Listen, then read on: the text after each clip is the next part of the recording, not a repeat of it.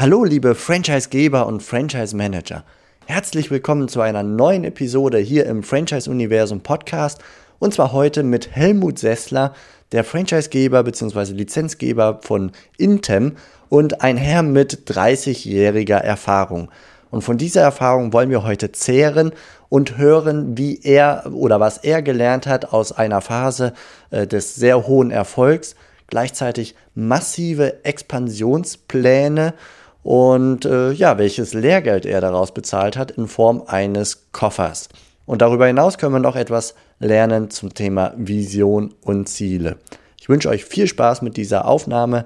Mein Name ist Steffen Kessler und ich helfe euch zu mehr Wachstum und Erfolg. Und zwar indem wir die passenden Menschen zu erfolgreichen und zufriedenen Franchise-Partnern machen. In meinen Worten heißt das, indem wir unser Glück mit anderen teilen. Dann wollen wir mal ein wenig auf ihre Erfolgsgeschichte schauen.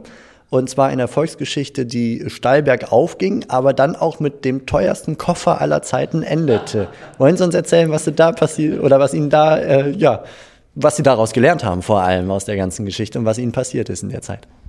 Aber Herr Kessler, Sie sehen ja hier, Sie merken sich aber auch alles Gleiche mit dem Koffer.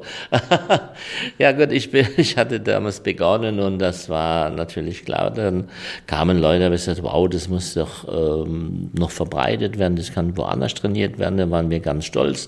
Und dann hatten wir gesagt, so jetzt muss es, muss die erste Auszeichnung her. Und dann äh, gab es damals äh, ganz frisch diesen Deutschen Trainingspreis für Vertrieb vom Berufsverband. Und wir hatten gleich Gold gemacht, also gleich die höchste Kategorie erreicht. Und das war natürlich der absolute Knaller. Und das war toll. Und wir waren auf einem richtig toller, aufsteigender Ast. Und vor lauter Freude wussten wir schon gar nicht mehr, was wir tun sollen. Dann hatte ich einen Berater getroffen, der sagt, jo, wir machen Europa, wir machen Russland und hole die E U-Fördergelder und muss aber erstmal investieren. Und, ähm, ja, und er hat mir als Partner dann auch einen tollen Koffer geschenkt, ne, so ein schöner Lederkoffer, ja. Und ich hatte dann auch investiert und vor lauter Freude und groß, das war aber alles nicht gut. Das heißt, äh, naja, das war kein fairer Partner, das war ein kleiner Schummler.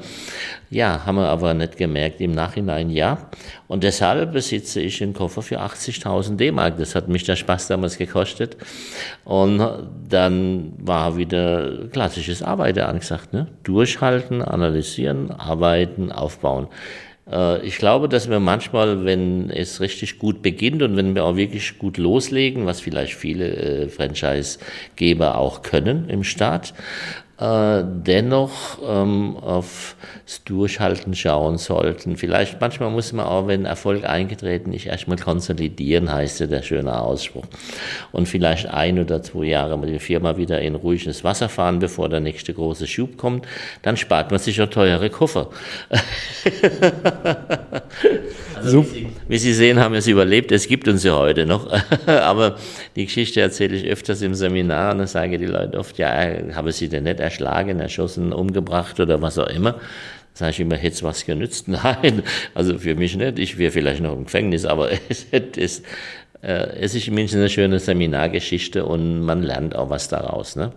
Sie haben was daraus gelernt und ich möchte nicht wissen, wie viele Menschen, die diese Geschichte jetzt erzählt haben, inklusive heute und hier über diesen Podcast. Das heißt also, die Geschichte verbreitet sich dadurch auch und die Lerneffekte verteilen sich auch. Im Laufe der Zeit ist jeder Lerngewinn einen kleinen Euro von diesen achtzigtausend wert. Ja, wahrscheinlich, ja. Das kann man wohl sagen, ja. Das mittlerweile hat sich ja wieder amortisiert, ne? Ja. Sie haben noch so eine kleine Reflexion eben noch eingebaut, die ich ganz interessant fand, nämlich ähm, in Bezug auf den Preis, den Sie gewonnen haben, haben Sie sich gefragt, habe ich jetzt meine große Vision erreicht? Also Sie gingen gerade ein auf das Thema Vision und Ziel. Welche Gedanken sind Ihnen da durch den Kopf gegangen? Ja, also bei dem Beispiel mit dem Koffer, um da zu bleiben, ne, da, da wurde so dieser Preis eingeführt und ein, ein Kollege von mir, das war der Cheftrainer von E S O Hamburg, also dieses Benzin-E S O, der hat den gewonnen und ich denke, wow, das musst du auch schaffen, das ist genial. So, das war meine ganze Vision, meine ganze Kraft war darauf, man muss ja ein Training machen, man muss es evaluieren, man muss es nachweisen, also war alles darauf gebündelt, das zu erreichen, ja, äh, viel Kraft darauf verwendet und das war toll. Und dann war es erreicht. Oh, und dann kam die Lehre, nicht? Freude hält, ja, man sagt eine Stunde oder vielleicht einen halben Tag. Wenn es ganz groß ist, hält es vielleicht noch einen zweiten Tag, aber dann kommt die Normalität zurück, ne? Und dann kommt die Lehre und sagt, wow, jetzt habe ich Gold, was mache ich jetzt, ja? Und damals dachte ich noch, dass es eine Vision wäre, ne? Aber das musste ich lernen. Heute haben wir ein wunderbares Zielplanbuch und ein Visionsbuch. Der Unterschied zwischen Vision und Ziel ist, ein Ziel ist konkret messbar klar.